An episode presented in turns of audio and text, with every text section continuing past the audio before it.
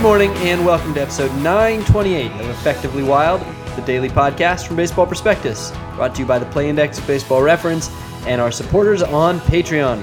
I'm Sam Miller, along with Ben Lindbergh of 538. Hey, Ben. Hello. Last night I dreamed that I woke up, checked my fantasy team. This is a this is a this is a story that involves me telling you about my dream and my fantasy baseball team. So strap on in. Two of the best kinds of stories combined. And I um, so I checked to see how my players had done the previous day, and David Ortiz, who was on my team uh, in this dream, had seven homers the previous day, and I just wanted to know, am I pretty cool? Is that a double header? No, just one day, seven homers. Do you have is do you have the fantasy baseball dream regularly? I probably less now because you don't really play, but Right. I have had it, but yeah, not for some time.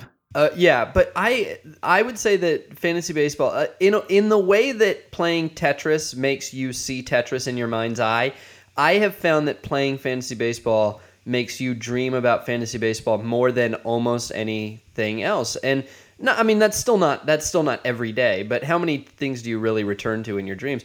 I, my most common one back um, back a few years ago, uh, before I would have my big uh, my big draft in the two person league that I'm in, is I would have these recurring. Sometimes it would be like you know ten times before the draft. I would have these dreams where I it would be like the seventeenth round, and I'd be trying to figure out who was available, and I'd be like, oh, oh wow, would you look at that? Mike Trout is still there. I, I think I'll draft him.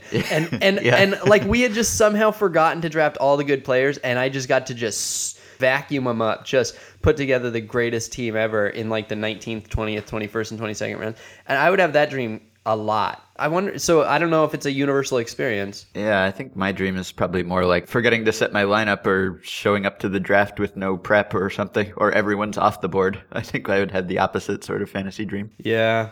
Uh, Well, let us know if the fantasy baseball uh, dream is is universal. All right, I have one more quick thing to banter about. You might have more, but I um, have been uh, lucky enough to be reading a book that's that's coming out uh, in some time. I have an advanced copy of a book by Lincoln Mitchell called "Will Big League Baseball Survive?" And um, there is just one line in it that I that I cannot help but but spoil uh, because it's so great. Uh, it's not it's not his line, so I think it's okay for me to spoil it. But he quotes a 1939 profile in Life magazine of Joe DiMaggio, in which there's a paragraph about how I guess how well assimilated he is, how he's not too Italian. You know, he's Italian, but he's not too Italian. And there's a line he he never reeks of garlic.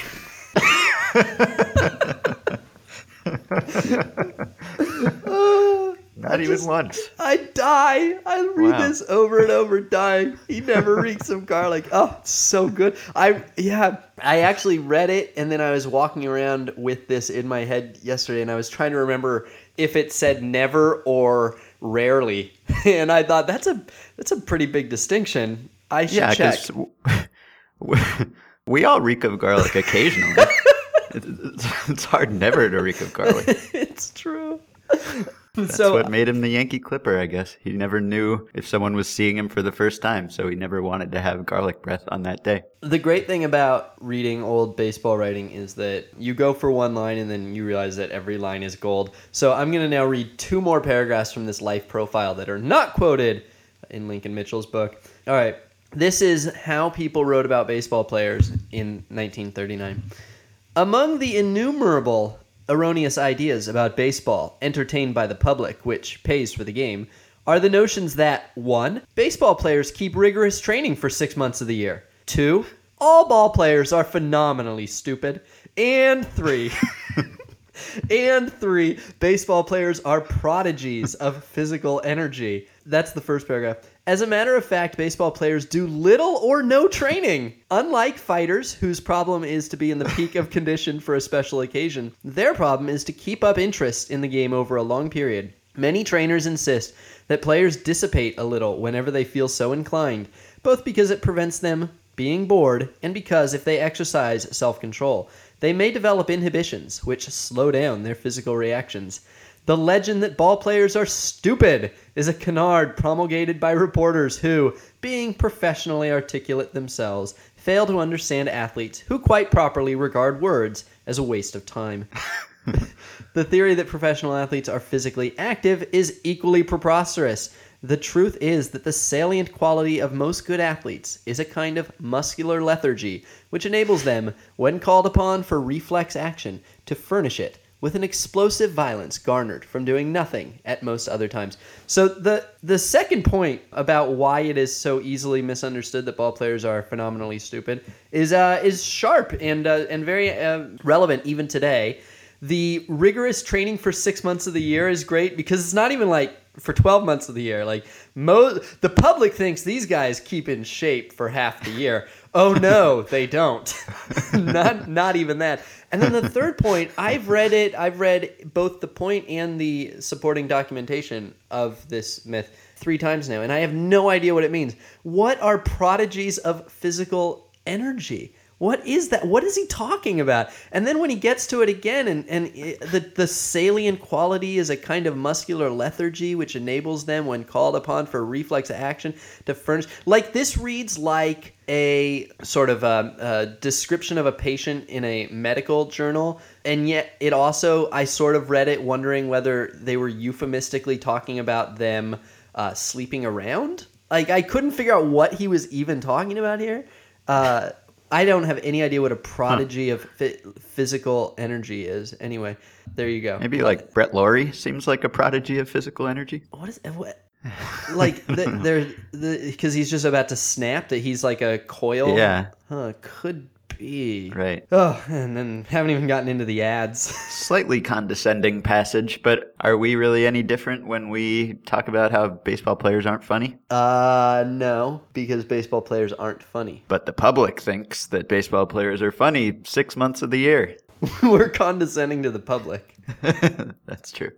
All right, any banter? Well, I just wanted to say a word about poor Yan Gomes. Did you read about the misfortune that befell him? Well, kind of vaguely. Like I picked up that they did the sacrifice, and then the next day he yeah. uh, he injured his back for, and he'll be out for something like six weeks. Yeah, so we talked about Yan Gomes last week because he was on the list of players who had underperformed their PECOTA projections. Maybe he was first on that list. And so we were talking about whether we expected him to get any better. And then he tried to put his finger on the scale. He tried to make himself better by sacrificing a chicken to Jobu. And then I think the very next day, he hurt his shoulder, I think, when he was trying to beat out a ground ball and he was trying to avoid a tag. And then he has an AC joint separation. So he's going to be out for four to eight weeks. Just a, an unfortunate sequence of events for Yan Gomes, who was already batting 165, so he, he had it hard enough. And I wonder whether it has anything to do with the fact that he sacrificed a target rotisserie chicken, which is not really in the spirit of sacrificing to Jobu. No, it's taunting. in fact, I believe, I think that there actually is. I, I unfortunately, I, uh, off the top of my head, I don't have uh, Deuteronomy in front of me, but I think that there is actually clear instructions about well not only i mean there are clear instructions about what you have to sacrifice which of which of your flock or which of your herd you have to sacrifice. But i think the oh you know what it is is there's there are rules about not eating the food that you sacrificed. And so i don't know if they ate did they eat the target chicken afterward? How did they sacrifice it? I, it was already sacrificed by target or by whoever delivered it to target so i guess they were just cutting it up. I understand because I was just googling live chicken sacrifice, and there was a example from 2011 when a couple of high school baseball players sacrificed live chickens. I don't know exactly how they did that, but they were accused of killing baby chicks in what was believed to be a ritual to improve their on-field performance. And they were both charged with cruelty to livestock animals, which yeah seems fair. And uh, so I w- wouldn't advocate that either. But no, no, something they... about the Target rotisserie chicken, and I'm I love a rotisserie chicken, one of my favorite foods. I've never gotten one from Target. I have. Good. Well, yeah. okay. No, you're right. The, look, the solution You're the clearly uh, you don't sa- you cannot sacrifice live chickens for your baseball joke, okay? and, but the solution for that is not to me to sacrifice a target chicken, but rather to not go through with your dumb joke. That said, is there a way like how would you if you really got it in your skull that you needed to go through with the sacrifice for Yan Gomes, d- is there a way that you could do it that would be at all um, more authentic than a ro- like an herb rub chicken? I feel like the herb rub really kills the sacrifice. Yeah. The other thing though, can I just say though, if if if the whole point is that you're sacrificing, quote unquote sacrificing. So let's say that the sacrifice was they're not going to eat it. They bought a target chicken and they're not going to eat it. Like they're going to sacrifice it by whatever, burning it. Okay, not a live chicken. You have not killed a chicken for your sacrifice. Good job. Except you totally have. That chicken died to be eaten for energy. And if you're not eating it, what is the difference, really, between wielding the uh, the cleaver yourself and buying a chicken? Either way, a chicken died for waste. So I'm not sure that there that it is any better. Right. All right. That's right. And wasn't the lesson of Major League that the sacrifice doesn't work and that the only way that you succeed is by believing in yourself and not by Jobu? That's that's when he finally hits the curve. So I think we've drawn the wrong lesson from the, the movie. Yeah, I guess so. I've only seen Major League 3 Back to the Minors. yeah, the most critically acclaimed of the major leagues. I honestly don't even know if that's the subtitle of it. And it is also the only one I have seen. Can you believe that? I actually only have seen the third one. That's insane. Really? What? I know it is. it is. I know it was playing in the it was playing in the movie theater when I worked at the movie theater. So that's why I have seen it. Oh, I like see. I, didn't go out of my way to watch these out of order. It was just I worked in a I worked in a two screen theater. And so there was a ton of downtime, and so you saw everything. So I did. That's why I saw it. Were they showing The Godfather 3 at the time also? Nah, that was years earlier. I've seen, uh, I've seen, I've probably seen all of Major League One out of order. Like I've probably seen enough, enough twenty minutes here or whatever, and I get all the references uh, in the same way that Jason Wojciechowski, after three years of editing the annual, has basically seen The Simpsons all the way through, even though he's never actually seen an episode, just because there's a Simpsons joke in every comment. Um, Yeah. and I don't think I ever saw the second one at all. Okay. There you Well, It's a gap in your education. Yeah. All right. Anything else? Nope. Okay. So MLB, uh, the Associated Press reported a couple of days ago that Major League Baseball has told managers to knock off the arguing balls and strikes, and I wanted to talk about this as it relates to um, the umpire-manager relationship, as it relates to review, as it relates to future robo-umps, etc. And just so that we have all the context, this is not a very long article by the AP. I'm going to read the whole thing so that everything that we talk about is is known. Major League Baseball is telling managers to cool it on arguing balls and strikes and warning them not to rely on replay help to bolster their beefs. MLB executive Joe Torre sent a memo Friday to managers, GMs, and assistant GMs that said this highly inappropriate conduct is detrimental to the game and must stop immediately. The memo was obtained Saturday by the Associated Press. Torre said in his note that, quote, the prevalence of manager ejections simply cannot continue. Torre said skippers are increasingly relying on technology from the clubhouse or video room to argue from the dugout. Every pitch and play is monitored by teams in case they want a challenge for a replay review. Detroit manager Brad Ausmus was ejected for arguing balls and strikes and covered home plate with sweatshirt with a sweatshirt earlier this season. And Boston manager John Farrell was tossed during an animated dispute alongside Red Sox slugger David Ortiz. Earlier this month, Cubs manager Joe Maddon was ejected while arguing from the dugout. All right, that's the article. Now, let's I'm, I want to put all of the big issues aside for a second and just ask you whether it is in Major League Baseball's interests to tell managers to quit making scenes arguing or to quit getting ejected arguing. Just that. Just the the the manager going out to yell at the umpire. Generally speaking, good or bad for the game, something to encourage, discourage or let play out the way it does. Yeah, I think within moderation, some managerial arguing is something we want to see. I, Claire McNear wrote something yesterday, I think, about how baseball fans like seeing arguments with umpires. And so this is something that MLB should not discourage, at least, if not quite encourage.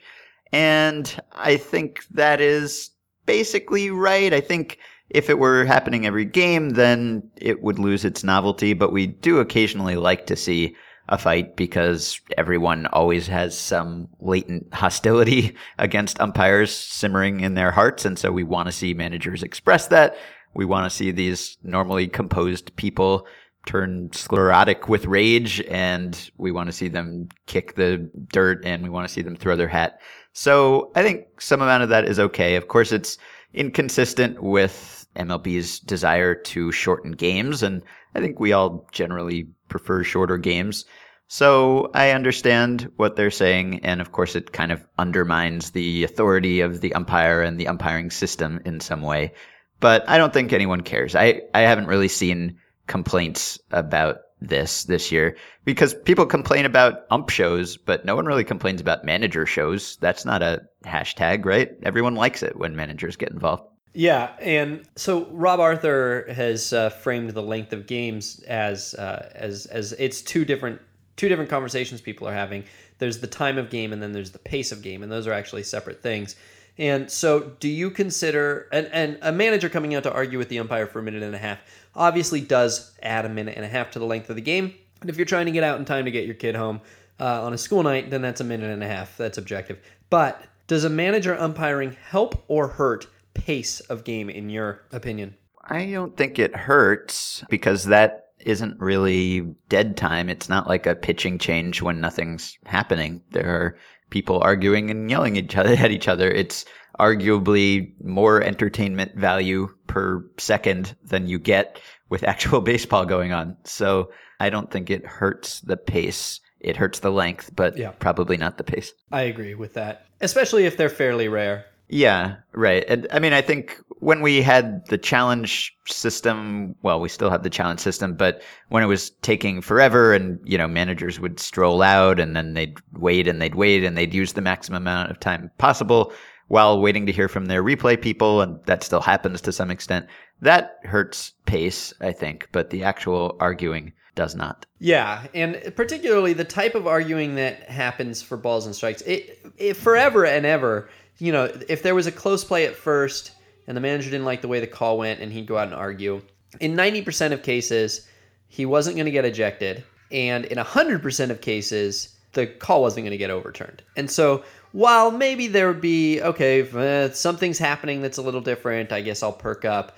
Uh, unless the manager got really heated and or ejected, that was kind of dead time. When it, you're talking about balls and strikes, though, the arguing happens from the dugout, and occasionally it'll happen between innings or with a you know a pitching coach or a manager might say something on his way back from a mound visit. But it's not the sort of thing where you're running out and arguing about a play that happened where everybody knows that play is not getting overturned. And by the time the manager does get out to the umpire, uh, if it gets to that situation, it's usually because he has been ejected or somebody has been ejected and the manager is getting his money's worth. And it seems like that is a thing that fans like, regardless of whether it's their home manager or their ro- the road manager. Fans seem to like it when managers get ejected, specifically ejected, not arguing, but actually ejected. So I, that doesn't seem like something that hurts the experience. Now, Torre also, I basically represents, you know, the umpires and like the umpires are also employees of the league and they have a right to be aggrieved if managers are arguing a lot and pestering them and yelling foul names at them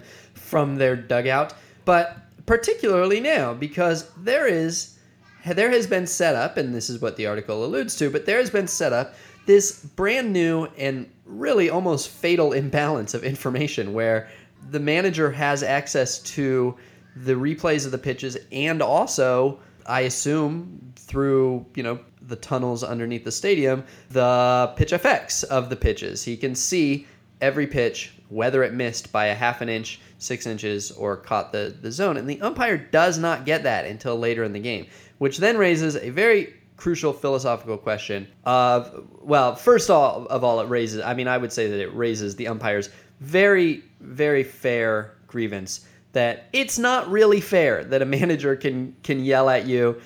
It's you know the manager can go ah that was inside you bum, but it's even worse when the manager can say that was 2.36 inches inside. I checked, and that's not really fair for the umpires unless you think that the point is to get the calls right and so then you have to like the here's the, the interesting question to me is it good for managers to be able to tell an umpire no seriously you're missing that call i have seen it i know we have the facts and we're voting yes well played miller i think that I mean, for one thing, we know that umpires get reports after the game about how well they did. So they do get some kind of corrective measure.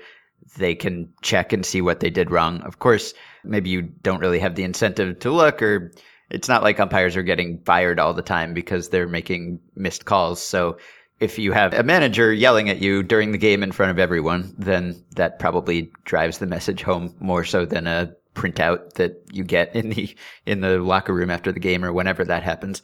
So maybe it helps umpires improve. It's just kind of right. It's it's a imbalance of information, and it's the reason why a lot of people want robot umpires because we are all in the same situation as the managers now. We're watching from home. There's a K zone on the screen. We're watching on game day. We can look at Twitter bots that tell you whether it was in the strike zone or not. So we are all watching this and we know way more than the umpires do. And so now the managers are in the same boat. And for a lot of people, that just makes it look ridiculous that we are still having humans call these pitches. Yeah. If you, if, let me, let me ask you a hypothetical. Let's say that, well, let's say that umpires got their report after every pitch. So the umpire, uh, the, this pure hypothetical, okay? So umpire gets, uh, sees the pitch, calls the pitch, and then 10 seconds later, so not overturning any pitches, not calling, the, the system isn't calling the pitches, but 10 seconds later, they get a little buzz in their, like the spelling bee, you know, they get a, they get a buzz if they got it wrong. Average umpire, let's say average umpire, uh, just throwing out a number, misses eight calls a game. How many calls a game would they miss if they had this sort of self correcting PitchFX system in their ear, which is essentially what managers are sort of doing when they're yelling, that was a strike. That was a PitchFX said it was a strike. Like what does that make them better? Do you think they're capable of adjusting that precisely? Or do they miss the calls because they missed the calls and that it's not a matter of will or effort. They just they missed it and they're going to miss it even if they're told you're missing. Yeah, I think I think it would probably help. It certainly keeps you on your toes. It makes you want to get the right call more so than you might if no one was yelling at you. But of course, people have always yelled at umpires one way or another, but their opinion wasn't any more valid than the umpires was. And in most cases, it was less valid because they had a worse view of the pitch. And now that's not the case. So I don't know how much an umpire's zone can change on the fly, really. I think guys tend to call pitches certain ways in certain places and seems to be fairly consistent over time. And I'm not sure that having an umpire tell you that a pitch was outside or inside or whatever would just make you instantly stop calling that pitch. But I would say it makes you better. I think it's more likely that it makes you better than that it makes you worse because what's the argument that it makes you worse? Just that uh, you're so self conscious, you're in your head, you're not just kind of calling as you see it, you're calling it as you're worried that a manager will see it, something like that. So I could see that, I suppose. But if you do have some trend and often you will see an umpire calling the same wrong pitch or making the same sort of mistake over and over, like he's just giving a pitch to the pitcher in a certain place, then you'd think that might correct it because umpires know that they are being evaluated based on this stuff. So it's not just wanting to avoid being yelled at, but also wanting to be disciplined or not promoted or given a raise or whatever happens if you if PitchFX says you're bad at calling pitches. So I think it could only help. Yeah, the I guess the argument that it would be bad is that there's actually it's not clear not all pitches that are obvious whether they're strikes or not simply looking at the pitch FX overlay. Maybe if you had, you know, Harry's pitch info adjustments and and you knew like maybe if the manager was able to say that's a strike 64% of the time, then that would be helpful. but we've all seen, you know, the tweets of pitches on the on the zone profile and those are really, you know, terribly limited for deciding whether a pitch actually is a strike. I mean, look, I I think that you know how I feel about the strike zone, but I really feel like the big problem here, the MLB does actually have a big problem here, and it's not just with the managers or the GMs or the fans; it's with all of us. We should not. Uh, the, it is untenable to have these pitch trackers on every broadcast when they don't actually reflect the strike zone and when umpires themselves don't reflect strike. So I'm going to shift real quick because I, I want to. I think to make this point, I, I can do it better. Jesse Spector has a piece in the Sporting News uh, this week in which he talked to a bunch of ball players and asked them about robo umps. And you know, you get the normal responses that you would that you would think about. But one of the things that's really interesting is so I'm going to read, for instance, Brad Brach. Like I'll read his response. I think pitchers would be able to manipulate the electronic strike zone.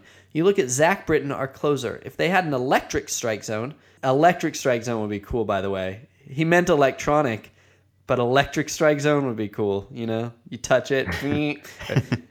Zach Britton, our closer, if they had an electric strike zone, hitters would never be able to touch him.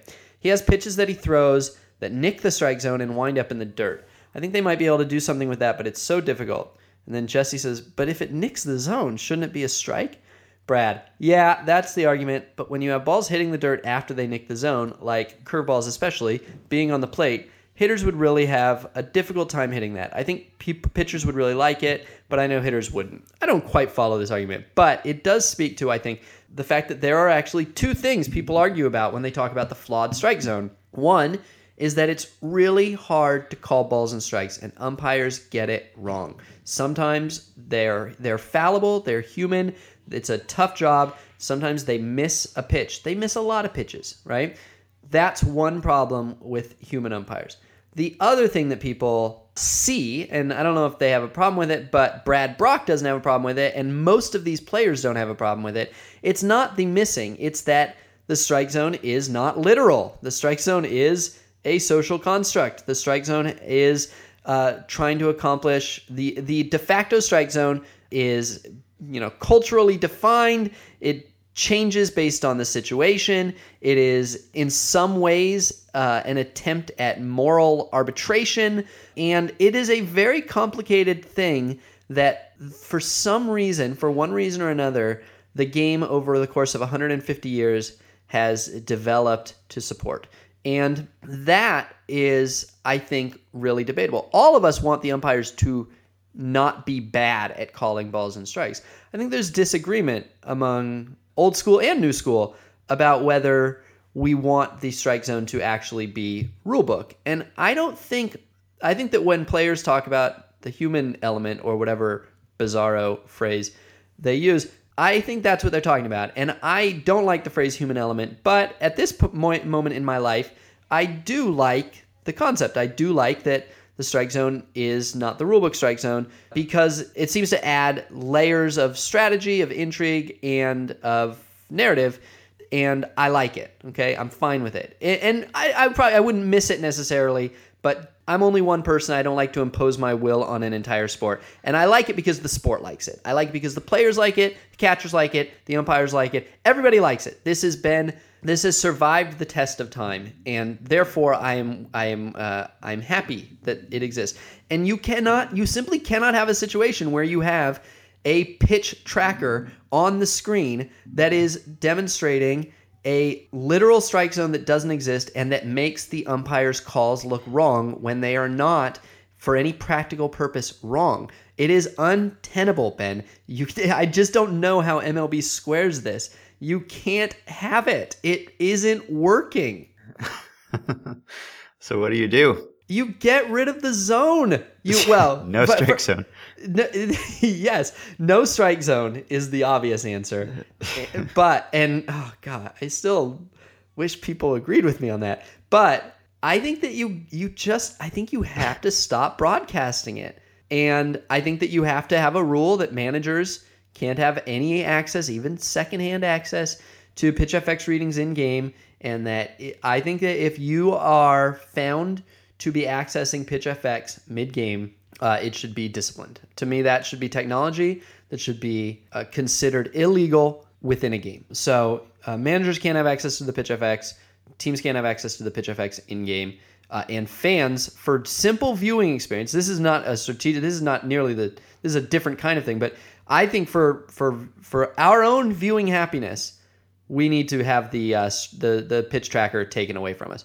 Because the when you said what is the harm? Could it make umpires worse? If a manager gets to cherry pick which times he's using the de facto strike zone and which times he's using the literal strike zone uh, then he could argue you know 30 calls a game probably. I would guess that that's really the subtext of Joe Torre's memo it, like it it is kind of intellectually dishonest to get to choose whichever standard of the strike zone you want to use to yell at the umpire. Although maybe I like people yelling at the umpire, and I don't think the umpires uh, should be complaining. Yeah. Well, Torre did say that this is a violation of the existing replay regulations, which state that, quote, on field personnel in the dugout may not discuss any issue with individuals in their video review room using the dugout phone other than whether to challenge a play subject to video replay review. So technically, you're not allowed to call the replay person or speak to the replay person unless a replayable, potentially replayable play just occurred.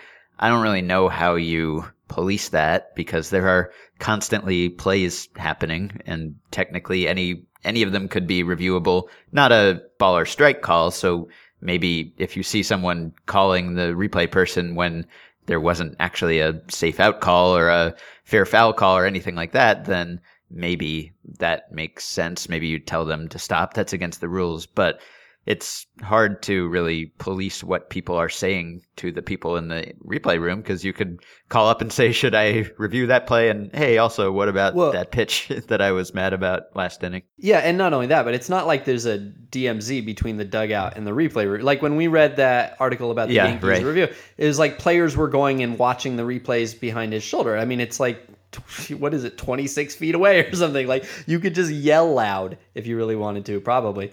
Um, so yeah the, like just because you're not picking up the phone doesn't mean that you don't have access to that. You go to the clubhouse. You could do all sorts of things if you want to break the rules which people do. Right. Yeah so i don't know how you stop that from happening other than if they bring up the information in an argument with an umpire then maybe you get a suspension or something for that. Yeah. Well yeah i guess uh, yeah do you think managers use this? So, so umpires know that managers can see, and so if a manager comes out to you and says that was low or that was inside, and the umpire goes, "Not how I saw it," and you can go, "No, seriously, bro. Like I'm looking you in the eye. I'm not saying where I got this information."